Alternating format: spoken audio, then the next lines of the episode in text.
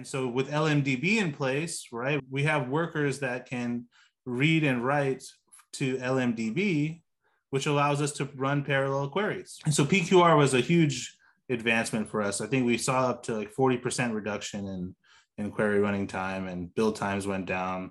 We had a goal, I think it was like we're trying to look for at least 20% reduction in build times, and I think we hit 26%. So all cool wins, you know? The following is my conversation with Abhi Aiyer and Ward Peeters, two lead engineers behind Gatsby Cloud and the recently announced Gatsby v4, which is at the forefront of what I think is the most significant change in the Jamstack landscape in the past 2 years. We discussed how parallel query running, PQR, and deferred static generation, DSG, are achieving 40% faster queries and 300% faster overall builds. And they did a wonderful job handling the most impolite questions I could think of, including whether Gatsby Cloud is a Netlify clone, whether Gatsby should just be a data layer on top of Next.js, and how they're dealing with TMA, too many acronyms, in web development. This conversation should be viewed together with my past discussions with Sunil Pai and Mishko Hevery in considering the cutting edge of web development today. Online discussions often present a binary split in that your technical choices either have to optimize for developer experience or user experience. But I find that it is builders like Abhi and Ward and Mishko and Sunil who are constantly trying to improve the experience of developers in building great user experiences by default. I hope you enjoy these long-form conversations I'm trying to produce with amazing developers. I still don't have a name for it, and I still don't know what the plan is. I just know that I really enjoy it, and the feedback from you guys have been really great. So if you like this, share it with a friend. If you have other requests for guests, tag them on social media. I basically like to make this a space where passionate builders and doers can talk about their craft and where things are going. So here's the interview. I'm Abhi Aiyer. I'm a principal engineer at Gatsby. Thanks for having us. My name is Ward Peeters. I'm a software engineer at Gatsby, and I'm from Belgium, and I've been working mostly on the open source side. Oh, I forgot to say where I'm from. I'm from Los Angeles, you know, Hollywood. Nice. I'm just kidding. I'm actually heading down to LA in a couple of weeks. I'm going to QCon, which is like nice, very interesting thing for a front-end engineer to end up at, but that's where my career has taken me. So this conversation started because I had a chat with Sunil on this podcast that I accidentally launched. I don't think we did Gatsby much a good favor. Like, we both saw the new updates, and I didn't get to say the nice things that I thought about Gatsby. I should also say that I used to have my blog on Gatsby, and I no longer do. I used to work at Netlify, and now I no longer do. There's a lot of history here for me with Gatsby. It's been a while since I caught up, and I'm curious to see or get the latest. Maybe we should start off with like a quick summary of what's new with Gatsby v4, right? Is that a good place to start? Yeah, I think so. So first of all, I think the marketing was really nice. Gatsby Camp, it seems like a really big push and qualitatively very different from Gatsby 3. Tell me about what the behind the scenes was like. Yeah, and it was. I mean, we're getting better at the marketing side of what we're doing these days. And Gatsby 4 was a big push. It really changed how we approach the framework as a whole. For those who don't know, traditionally Gatsby was a static site generator, purely static. We hold ourselves high on our connections to content management systems, and we provide a really good data layer there that takes all those requests that you would normally make to a content management system, turns them into a store of data that you can then use and query from GraphQL. And the big thing that we were hitting before Gatsby 4 was, as our company was growing and as more customers were using Gatsby Cloud, we started realizing that we couldn't scale to really large sites. And large sites is like a misnomer. Like, you could be a 50,000 page site and be considered large given the data that you may have. But we're talking like hundreds of thousands of pages now. And the thing that we kind of realized is not all pages are created equal on your site, especially the ones from like 2015, 2014, where, you know, no one's looking at those pieces of content. If you're a site with a huge archive of content, Yeah, you should probably go check Google Analytics to see how, you know, how many people are actually viewing your pages. And the way Gatsby, and we'll get into this a little bit later, but today Gatsby isn't as smart as it should be in what pages should be rebuilt. For example, we're looking at the GatsbyJS.com page right here, but there are other data dependencies, not this pure content. Like if you look at the nav bar, there's a whole bunch of items there. And we have this nav bar on all of our pages because that's what a website has. But the problem with Gatsby today, and will be changed in the future, is like, if I change anything about this nav bar, any page that depends on the nav bar now has a dependency that needs to be invalidated. And so now I have 100,000 pages with this nav bar. I have 200,000 pages with this nav bar. And I spelled Gatsby instead of Gatsby or something in the nav bar. And I made a typo. And now I'm paying for 100,000 pages of reload to rebuild. And so we just saw that. And that this happens a lot, right? This is a very small example, but this happens a lot to our customers. And building 100,000 pages is not necessarily an easy thing to do. There's memory requirements that come in. There's what kind of machine are you doing this thing on? And so we had to figure out a way to scale Gatsby and do things differently. We were traditionally static, and now we're trying to be somewhere in between. You can go dynamic or you could go static, and it's up to you. So the new rendering options are SSG, DSG, and SSR. Is ISR gone? Well, that's what Next.js is doing. And did Gatsby never have? I thought Gatsby had an incremental mode. Incremental builds. What we call it, yes. Yeah. But that's still all statically. So what we do, we have it in open source where we, with v3, we enabled it where we only build HTML what's necessary. On Cloud, we have a more pumped up version of it where when you get a data change, we only update that page more rapidly than in open source. But still, when you change your nav bar with what Abhi said, you still have to rebuild everything because all the pages get invalidated. So incremental builds works for data updates, but not so much for code changes. Right. Okay. Well, I guess, how do you solve cache invalidation? But there's, yeah. Well, the thing is that because Gatsby owns the data, like has a data layer and source plugins like WordPress, when we source data, when they give us a webhook or we just go to WordPress and say like, hey, what has changed? They tell us like, okay, these nodes have changed or these pieces like a post, a page has been changed. And Gatsby knows which node is used where, like for example, this post is used on this section page, it's used in this article. And that's all happening already behind the scenes because GraphQL shenanigans under the hood. That's how we can build incremental builds. So we know, okay, only these pages need to be built. And that's also where DSG comes in because as a user, you don't have to care about cache invalidation anymore because it's using the same engine as you were used to with like incremental builds when you use SSG. So, and I think that's a major benefit of it where you as a user don't really have to care about cache control because it is difficult to manage on a large scale. Like a lot of corporations just say like every 10 minutes we'll remove the cache because it is difficult to get triggers when things change. Yeah, that's pretty funny. At Netlify, one of the reasons that we constantly talk about for CDN level caching, like people say like, you know, why don't you just enable CDN level caching and then just have a regular server render? One of Matt Billman points that he always makes is that people always turn it off. The moment there's a bug, it's like, oh, it's a caching problem, turn it off and then don't turn it back on again. Okay, so let's talk about like DSG. That's the fancy new one, and DPR, right? So maybe we should, yeah, there's a graphic. Okay. All right. This is new. So first of all, like what was the inspiration? What's the backstory? I'm always interested in how these things come about. I think we were inspired by DPR a lot. You know, but where we saw the benefit of our approach is our data layer, you know, and it took, there was many steps even before getting to DSG. So it started actually in like Gatsby 3.10. We had to redo Gatsby's node store. So traditionally we were using Redux to persist all these the data we get from content management systems.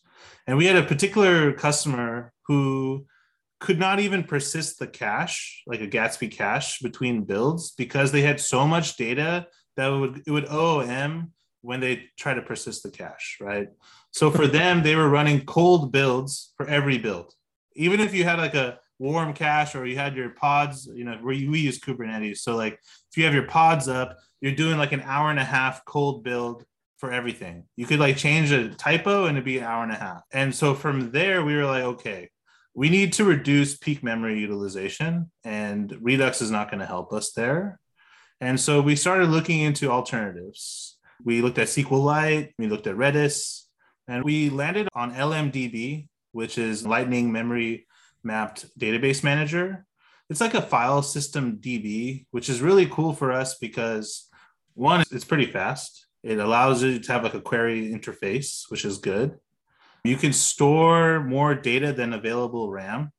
So for a site like this customer who pretty much is blowing up the spot on every warm build, to try to even have a warm build, we could actually store their data now, which then unlocked warm builds for them. So an hour-and-a-half went to 25 minutes, which is pretty good for them. Now we have this thing. Now we call it Gatsby DB internally. And so now Gatsby's node store is in LMDB. And the cool thing about LMDB is it's just comprised of a bunch of files. You have a lock file and database files. And if you have files, that means you can move files around. They don't have to be in one place, right? They could be in storage. They can be in a serverless function. They could be anywhere you really want, right? And so that was step one, was we need to redo the node store. And we did that. And memory utilization from a lot of customers went down, enough to unlock a simple thing as a warm build. Yep. So the second thing that these other customers were having was like, wow, it takes so long to run queries, right? And people have like 25,000, 50,000 queries. And I don't know if they should have those that much, but they do, right? They do have that much. And it's a huge part of the build time, right? A lot of people complain that, you know, Gatsby builds are sometimes slow for large sites. And we agree. That's totally true. And so our next foray into like improvement was this thing called parallel query running, which would allow Gatsby to run chunks of queries at a given time. And what PQR, and here's a cool diagram of it, you know, query running does take a huge percentage of your build, but now we can parallelize that across workers in the Gatsby process. But if you were to do this naively with Redux, like a child process can't write to a JavaScript object in the main process, right? It's hard to maintain state. There's no easy way to communicate between workers to write state and read it. And so with LMDB in place, we have workers that can read and write to LMDB, which allows us to run parallel queries, right? We don't need to do things serially anymore. And so PQR was a huge advancement for us. I think we saw up to like 40% reduction in query running time, and build times went down. We had like a goal, like I think it was like we're trying to look for at least 20% reduction in build times. And I think we hit 26%. So all cool wins, you know? And so then Ward and I and the team, we're all just like thinking like, okay, we have LMDB, we got PQR. All right. Well, really we have a Gatsby data layer that can be accessed from anywhere, right? Because if you can access it from a worker, you can access it in a serverless function, a Cloud Run, you know, on your somewhere, anywhere, you know, you can spin up your own machine in your own office if you wanted. Wow, static host? How about that? Like an S3 bucket. You could put it in an S3 bucket for sure. You know, like you could put those files there and then retrieve them from wherever you want. And so that's when we started thinking like, okay, we have this information now. What can we do to improve the life of our users even more? And then we started thinking about DPR, and like we saw the approach and we were like, wow, this is exactly what we need, but we have Gatsby's data layer that kind of complicates things, but it's not complicated anymore because we can essentially use the data layer wherever we want. So I'll let Ward kind of go from there on like how DSG came about after these like fundamental pieces. Yeah, so then we looked at like ISR, DPR, like what's the difference in both of them? And then we saw like ISR, that's where you have a refresh timeout. And now with, I think, the latest Next, you can also ping an endpoint so they can invalidate the cache, but it's all manual work. And there were many complaints about, hey, that's in Next, it's not in Gatsby. And they complained about stale data because what Next does is you visit the page and then the next time it will update. So I think it's refresh or something. Yeah. All right. Well, we don't have to dig through issues on our call, but I just wanted to illustrate the problem. Yeah, and then that's where we took it away and then say, okay, DPR.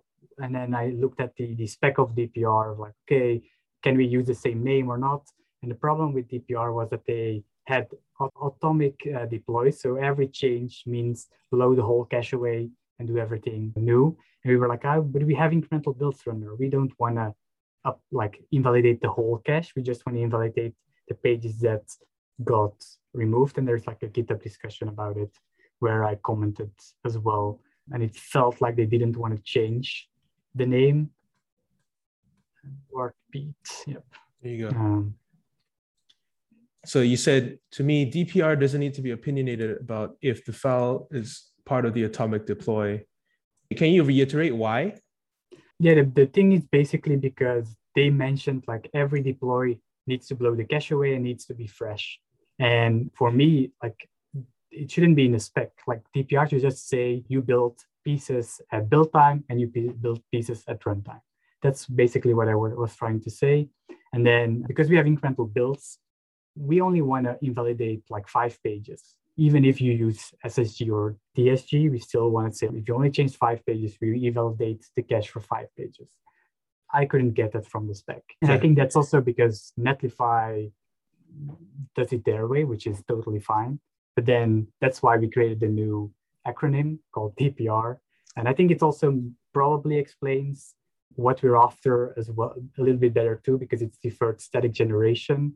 It's like lazy SSG, something like that, because that's what we do. Like you can mark a page as defer, and that just means we don't do it at build time. But the first time you hit a request, we build it in like a Lambda, like we use Cloud Run, we build it, and then we give the response to a user, and then also we save it to disk. So from there on, the second request, it's technically an SSG page. We store it like you have the CDN cache, but we also have it inside our bucket, like your S3 bucket or whatever you want to call it. Yeah, we're caching responses, but we're also making that file exist as if it existed at build time. And that's a big distinction for us, because what that allows us to do in the future would be like, if nothing changed about the data for the given page, then you don't need to DSG again, right? Like if nothing changes for, let's say like there's 5 builds and build A, something changed in your data dependencies. So now you have a DSG page, and then nothing changed for the next 5 builds. But a user comes and actually visits that page, generates the files. It gets cached in our data layer or our file storage layer. And on build 5, because nothing changed, you're not DSGing again, right? You're not going to go through this process again. Yeah. And so that's, we think, is a big thing about DSG. Yeah, and then I think an extra piece of it is because the data, like you can say it's a benefit or a negative point of Gatsby, like we source all the data at build time. So even if your APIs go down, even with DSG, you still go to our local database.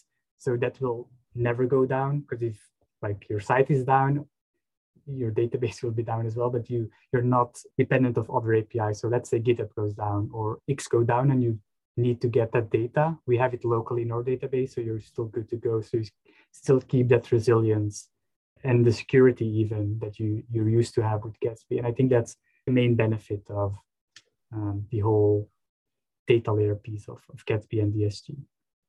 Yeah.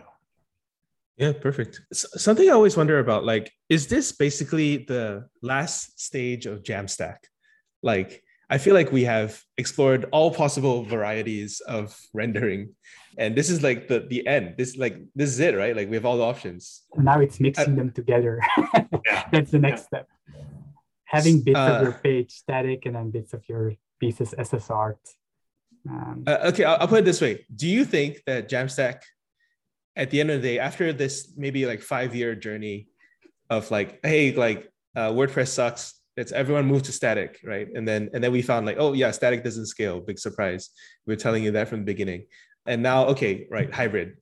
Is that it? Like, was that the Jamstack movement in like a 5-year period? I think it's like a yes and no.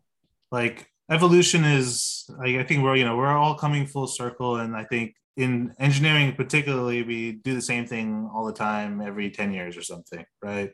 But where DSG came into play is for use cases that we saw, and our customers still prefer static.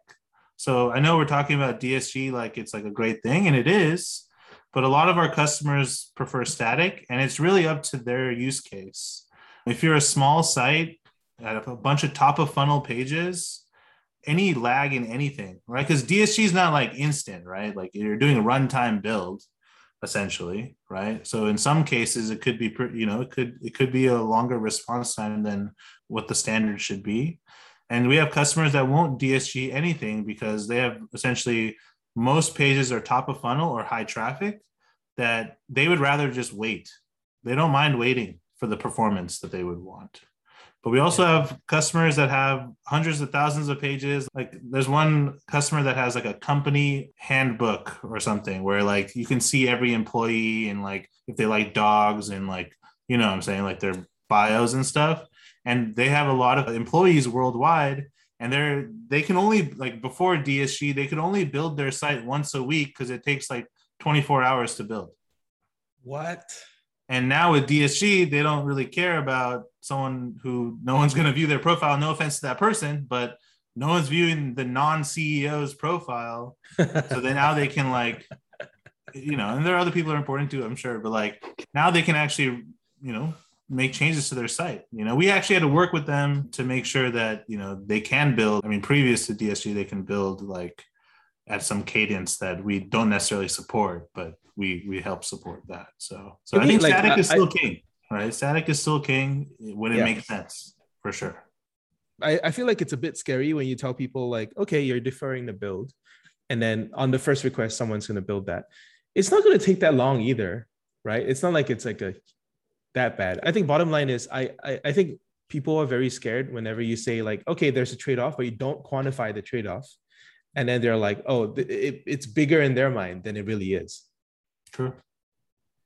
I think a big problem with the plugin ecosystem is that it's difficult to quantify like what's slow and what's not slow.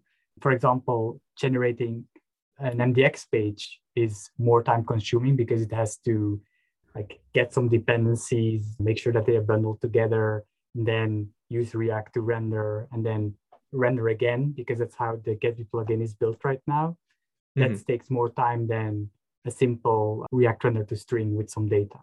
And I think that's the difficult thing to say, like, okay, some pages will be instant, some pages might take a second to build or half a second, those kind of things. The important thing is that there are no data dependencies that you're waiting on, right? That's usually the slowest part. You just fetch all the data up front, and then you store it in a LMDB cache. And that's written to a serverless function or written to, I guess, your build process or whatever. And then people can render that whenever, which I think is great. Like it should be fairly fast. Like we're talking tens of milliseconds difference between like for first render, right? Like something like that. Like correct.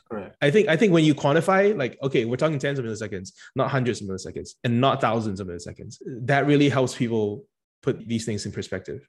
Yeah. But then, people always find a way to screw it up. So I'll say that. Like, of course. Yeah. But you give a realistic benchmark and then you go like, for these benchmarks, we tested it like 100 times or something. The median was this, the P95 was that. That's it. Like, I mean, people can't really fault you for not accounting for every use case because no one can. But at least you can give a reasonable benchmark and say like, they will though. There's an upper bound to the trade-off. Like whenever you mention trade-offs, I like to quantify it basically. That's a good idea. Yeah. And like one thing to know for DSG is like your data may be like available, and that's cool. That may not be the long pull, but let's say you have a portfolio site that generates 20 different types of images for every image. Now you're getting into image processing at runtime, you know. And so there are ways to kind of not do this properly, right? And or like, for example, let's say your homepage. I love this example. Your homepage has links like to every other page on your site, and it's all DSG, right? So you load the homepage, and because Gatsby does prefetch for link tags, or you're doing Gatsby link to other pages, we go and prefetch every page on your site. And essentially, you're doing your build at runtime. So we're going to try to prevent these cases from happening, but just naively going through DSG everything is not my recommendation. That's for sure. Okay. Not today, at least. Not today. So a couple of things on that. So this Gatsby image point is very interesting. So how does Gatsby image work with DSG? So yeah, it works how it does in Gatsby build. Currently today, Gatsby uses Gatsby plugin Sharp and the Sharp transformers to take one image, turn it into another. And even in Gatsby Cloud, before we implemented parallel image processing, images were like the slowest part of the Gatsby build because you know, it takes a lot of time, a lot of memory, et cetera. And so we solved that problem. And so in the DSG runtime, we do image processing there for a particular page. So you will have to wait for image processing if you're image heavy on a DSG page. Which, does that mean that you cannot do DSG in a serverless function? In a typical... We actually do DSG in serverless, and that's totally fine. Like, you can do image processing, you know, but like I would say your mileage may vary given what kind of transformations you have going on, how many images you have, right? Yeah. But like you said, there's trade-offs, right? If the page makes sense for it, you know, we have a bunch of examples that do have images and they work great, you know, but I don't know if like a full-on portfolio with like a, you know, like a masonry thing where like there's like tons of images and they have sub-images and you have like a carousel of images and stuff. That may not be good for your user to wait on. I don't know. But the choice is the users. That's what we're trying to get at, is like, we're trying to give as many options. We're going to give guidance and like, we're having our own opinions, but you can choose to listen or not, or, you know, do your own thing. And we should try to support you as much as we can. Yeah. You give me some thought about like having sort of like a browsers list type of API where you can say like, okay, top 100 most visited pages. No, this is not it. You know what I mean? Like as a hand holding for what should be DSG'd and what should be statically generated, you know, plug into my Google Analytics, tell me like top 100 pages, statically render those, everything else DSG. I'm sure you've thought about it. And I think like maybe 4 years ago, Gatsby and Guest.js had some kind of collaboration, which I assume went nowhere, but let me know if there's any movement on this. No, we deprecated the plugin. Oh, you deprecated it. Okay. Deprecated that. For now, because there is a new way to do it, because now with Guest, it stored everything in one file. So we had to like sometimes download a 5 megabyte JSON file to make Guest.js work. And then they switched it around that you could make Guest smarter to say like, okay, for this route, you only need a bit of the JSON file, but we never implemented it. So, but I know Angular has it. Yeah, and we have this. So I'm speaking from the Gatsby Cloud perspective, but like, you're right, Sean, like if you can hook into Google Analytics, you'll get the same thing. But if you host with Gatsby Cloud, we know what routes coming through our hosting layer, we know what routes for your site are the most hit. You know, we know the requests per route, we know how much bandwidth you're using like per route.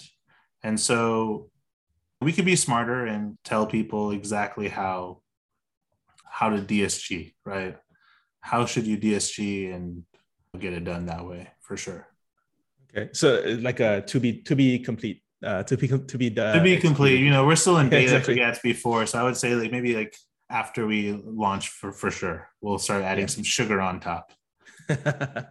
Got it. So first of all, I did. So this was my first time trying out Gatsby Cloud. I think it was behind like a sign up wall, like a private beta in the past, and I never really gave it a spin. But again, you know, the V4 announcement really got me going, and yeah, I mean, I'm pretty impressed. So how much of the hard question, right? How much of this is a Netlify clone? What are you doing differently? Let's talk about that. How much of like DSG is a Netlify clone? No, how much of Gatsby Cloud is a Netlify clone? Probably like 0%. Ooh, okay. Yeah, probably 0% of it is a Netlify clone. I do like when you provision it, it gives me like a really good set of options. Let's see, this, you know, connect CMS. Guess Netlify does not have that. Yeah, I mean, I would, yeah, we're far from a Netlify clone, multiple reasons. We've built our whole system based on the needs of Gatsby. The way our cloud front end and our back ends talk to our customers' Gatsby sites is like a novel way of doing it. We've exposed that in open source. And I think Netlify actually did implement something for external jobs or something with Google PubSub. I saw that, but everything we do in Gatsby Cloud is for Gatsby. We have no other framework that we need to maintain nor care about. Sorry, yep. Vooks or whatever. Like we don't care about that on Gatsby Cloud.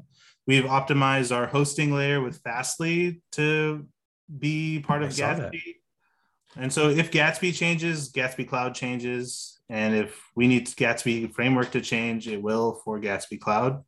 So, and we use Google Cloud, so we're not on AWS. I would say we have the similar features though, and that's a valid point to bring out. We have functions, right? We have domains and all. We don't have purchasing domains or anything yet, but you know, we have the whole hosting product and everything like that. Got it. Is that what you would need for Gatsby Cloud to come out of beta, like domains, or like what are you waiting for essentially? Well, Gatsby Cloud isn't in beta. Oh, Gatsby v4 is in beta. Yeah, v4 is in beta. Yeah, sorry. Yeah, but yeah, domain registry and all that stuff is more sugar on top that we'll be probably releasing mid next year. But we're just trying to be. I mean, Gatsby Cloud, from that perspective, we just want to be at the table with all the other Jamstack providers. But our edge is, if you want to build a Gatsby site the best way, you know, you have our support team that'll help you, right? As a customer of ours, you're like our family, the Gatsby family. You know, we help our customers. We have great support, and everything we do on the platform is for Gatsby and making Gatsby better. So there's like so many things in the framework that we've improved by having Gatsby Cloud, because we didn't know all the sites that could exist and not do things nicely or have problems, or you know, it's because of Gatsby Cloud that the framework is getting so much better, because we have real users feedback and they have a lot of demands and we like to, you know, fulfill them. Yeah. Okay, actually I should probably have clarified this earlier. How much of what we just talked about is Gatsby Cloud only? Pretty much all of it. Okay. DSG, SSR, they're all capable, you know, you can run it locally and stuff. And I know Netlify has a Gatsby plugin as well that will allow you to run DSG and SSR as well. For those who are not using those platforms, like maybe you're using Amplify or whatever, you're going to have to implement this yourself. I don't recommend it though, because it was a pain in the ass to put it together. Yeah. But yeah, it should work the best on Gatsby Cloud. Yeah, so technically all that we're building with V4 is in open source, so you could wire it up all yourself. But why bother if you can use like Gatsby Cloud and that you don't have to care about it?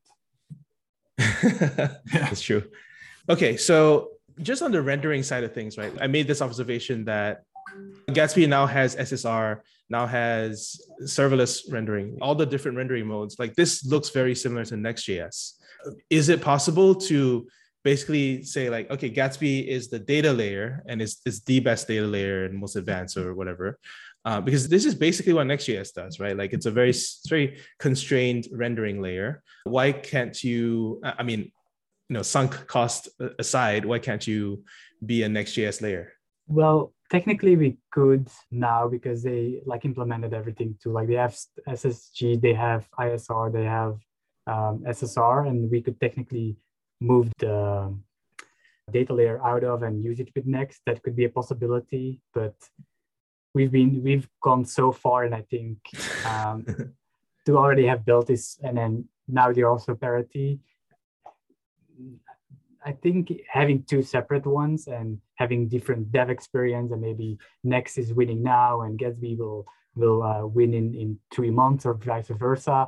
I think it's just a healthy balance. Like I think it's the same thing as a browser wars. Like everyone is going to Chrome or Chromium, and then there is still like Firefox and iOS, but how long will they survive? And I think just competition is what you need. And I think that's why a good reason why we keep separate. And also, I don't think that Next.js will like merging with Gatsby or like having the like the same. Oh, I think no. Next.js would be super happy about it because like then they win the server for React's role, and then you focus on the data role, right? Like which makes sense to me. Obviously, I'm brushing over a lot of the plugins actually have a rendering portion as well. So how much can you separate those things? If we think of if this is possible, we're not going to like say that it's happening or anything. Never say never. Yeah. Like if we look at Gatsby's, like how it's set up, it's what we call the content mesh. You have all these different data warehouses that exist: WordPress, Drupal, etc. Could even be freaking Google Sheets, like whatever. And we assemble this data layer at build time. And in doing DSG and SSR, we've built something called the query engine that allows you to query this LMDB store that has like the manifested data in there. So it really opens up the gate for, if you want to use our data layer in a Next app, go ahead. Like once we expose this API to our customers, then you can essentially have Gatsby data in an iOS app or an Android app, React Native. Like it's just an API call at that point. And, Gatsby Cloud hosts like a GraphQL API for you that you can just query your data. I don't know if any data scientists would care for that. They could add that into Looker or something, however they want to do it, like that stuff would be available. And it's almost like a content data lake versus, traditional data lake, I guess. It's purely for content. And you would have the benefits of Gatsby because we normalize and we create structures, and the user can customize the schema however you want. And then now you can use it on multiple platforms, right? It's not an immediate goal for us to do so. It's a logical next step. Yeah. Yeah. Awesome. Cool. Yeah. I feel like that's a really good and in-depth coverage. Maybe let's end off with talking about the future of React 18 and your plans there. First of all, what's happening in React 18? Is it out? Like the plan for React 18 published in June. Okay. All right. Let's talk about it. What's going on? So we're working closely with the React team, and we're also in the working group to figure out how can we help the team make it more stable and give it in user hands. So I think from May or something, we have introduced React 18 part of Gatsby. So you can now install React 18 Alpha, and we just moved to the new rendering mode. So the async mode, suspense, and all those things work. Like what we're planning on, at least when you use Gatsby, like we have page queries and we have static queries. And there's a big pain point in static queries because it's a GraphQL query, but it cannot have any variables, which means you're kind of limited to the use of it. And then you have to move everything to page queries. You kind of have to know all the content up front.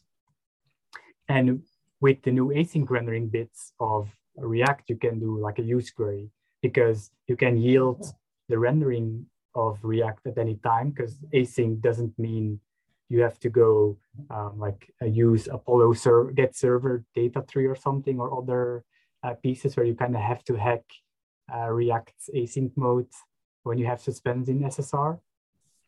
And we can all move it to the page components or the components of your React tree. So it basically looks that you're just recreating a React application, and then every async bit, like using React Fetch or use query, it all just works. I think that's where React 18 benefits a lot, where it just removes a lot of clutter that you have to do now with Gatsby, where you have to be in the Gatsby mindset when you're developing. And I think you basically go to creating a React app, and you have a data layer. But I think React 18 opens so many doors with their new cache APIs. It just becomes way smarter. And when you look at it from a performance perspective, with the whole concurrent mode where inputs get priority over rendering, it's just going to be way smoother than what they had so far. So And hopefully people stop complaining about Lighthouse scores and stuff. You know, like that'll be great. Another cool thing that React 18 kind of unlocks for Gatsby in particular is a concept of fragments. And so we were talking about that navbar example earlier with the 100,000 pages. And we want to leverage React 18 with like custom renderers so that we can essentially create fragments of a page that have data dependencies, because there's no page query or static query anymore. There's just a query. Your navbar component has a query. And essentially, Gatsby can make that navbar a navbar fragment. And your body has a fragment, maybe your footer has a fragment, your sidebar has a fragment. And as data changes incrementally, we only rebuild fragments, and our hosting layer stitches fragments together. This is an old concept called ESI includes. Like if everyone did PHP back in the day, like you're very familiar with this stuff. Like I said, every 10 years, things just come back around. And we're going to try to do that. We're going to try to build fragments of pages, stitch them together so a navbar change doesn't break the bank, you know? But we can only do that once React 18 is like, you know, fully there. I mean, we could do it now, but like why? When we should just like work off the work of others. So. When you say fragments, are you referring to GraphQL fragments or like HTML? I think fragment might be a, maybe we call it like, you know, today, like an HTML page, you know, has specific, you know, I like to call them like the rectangles that we all draw around our websites, right? They all have independent data, isolation, right? And so these are like what maybe a Gatsby slice of a page or a fragment or some type of include, you know, like in the templating days, right? And that's what I kind of mean right there. So these includes or templates or whatever we want to call them would be independently built and then independently stitched at the cache layer. And then, you know, the data dependencies don't cross. And now I'm not building 100,000 pages because I misspelled Gatsby and it should have been Gatsby, you know? It sounds like it happens a lot. Oh, it does. Yeah, it definitely does. Yeah. And it looks a lot like donut caching if you're more familiar with that piece. Like you have a page where as a part has a different cache limit than another one. So that's more or less the technical piece out of it. Server components, any implications on that for Gatsby? Not yet, I would say, because they're not going to ship it with React 18. We've been talking about it, but it's still very fresh or very new. Like even the React team hasn't worked more on it. So they did their demo, but then it's got like a little bit stagnated. Oh my God, really? I'm heartbroken. Because they want all the pieces, like they need to build all the pieces underneath it to make it work. Like making sure that async rendering works. They jumped the gun maybe in announcing. I got so excited. I was like, okay, I can cut my JavaScript bundle by 40% and run backend functions in my React component. Wow. And then nothing for 10 months. Because we are super excited about it too. Because when you look at especially marketing side, like marketing pages or blogs, there's only a small piece of JavaScript that you actually need. Like maybe you need a bit for your newsletter button or your something like that. And why 200 kilobytes of JavaScript when you technically only need maybe 10, 20 kilobytes? So I think with static or with like marketing pages, you can remove a lot of those bits. Yeah, so the world was server rendered. Then we went client-side rendered. Then we went static rendered. Now we're DSG rendered. And then we're going to go back to server rendered. So, you know, time just keeps spinning. Partially server. I called it smart server versus smart clients is my term for it. So this is I think maybe my most recent post, because I have been trying to write more, but then I keep having real life get in the way. But why is traditional, which is server rendered, different from the new server rendered? We have essentially exactly the same, but there's a thin runtime of JavaScript. The stuff that we send over the wire changes, and we're actually doing rendering in the browser, but like partial rendering, maybe I should say. And yeah, I mean, I don't know. I think this is a very interesting exploration. Phoenix Live View is also the other one that gets a lot of love for this And then Rails is also adopting Hotwire. So I don't know where this goes. I mean, it seems like we've fully explored the smart client space, and the smart server revolution is just kind of getting going. Yeah, we're all going back to Meteor. Back to Meteor, but not so opinionated, I think. You know, I was very excited about Meteor. Like when I first got into web dev, like I was like, oh yeah, okay, everything's in there. I actually mentioned Meteor here because it had the mini Mongo data store, which was, I thought was just such a great experience. Did you used to work at Meteor? Oh, no. Yeah. But my last company, we used Meteor for our back end, and then we had to kind of migrate slowly off of it. Yeah. That's because they were just ahead of their time. You know, now all those concepts are like, those are the concepts of today, right? And that's the beautiful thing. They're just ahead of their time. I mean, you know, what they did was they became Apollo. Yep. Right? And then they were just like, oh, no one's handling all the hard parts like GraphQL. Okay, we'll do it. Yeah. They did a great job at that too. Which is, by the way, like, in terms of just, I'm interested in startups, entrepreneurship. You know, we work so hard in web dev stuff. A lot of this we never charge a cent for, and someday I would like to make money on the smart things that we do in tech. Taking an underspecified spec, which most of the times is intentionally underspecified, and then building all the hard parts around it is a very interesting formula for success.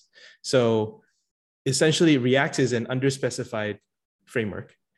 And Next.js came in and went like, oh, okay, we'll build the initial props that you guys forgot. And great, very successful. Gatsby, same thing. And then Apollo and Relay, by the way, but Relay was not a serious company effort. I mean, Relay is a serious effort. It's not a startup that was like existentially relying on like success. Whereas Apollo was like, okay, GraphQL is underspecified. There's a reference JS implementation, but no one's building the production quality standard. We'll do it. And then, and yeah, like it's really interesting because as the spec grows or as adoption of the thing grows, you grow with it and you serve the audience, and you also capture a lot of the value.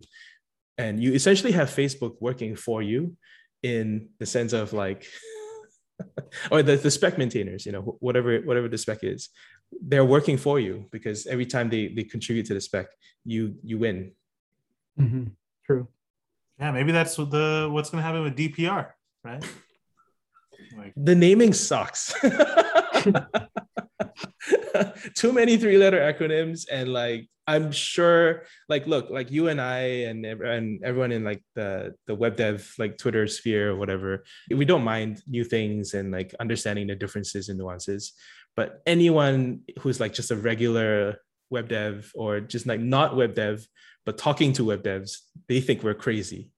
This is actually bad. Like we look like the nerds who are like talking about all these minor differences and inventing new acronyms for them. I don't know how to fix it. Jargon is important for specialists to understand in a very short amount of time the differences between what we're referring to. Jargon is important, but we don't do ourselves, our industry, a favor when we have all these acronyms and then people just throw them onto a page or a blog post or a slide deck.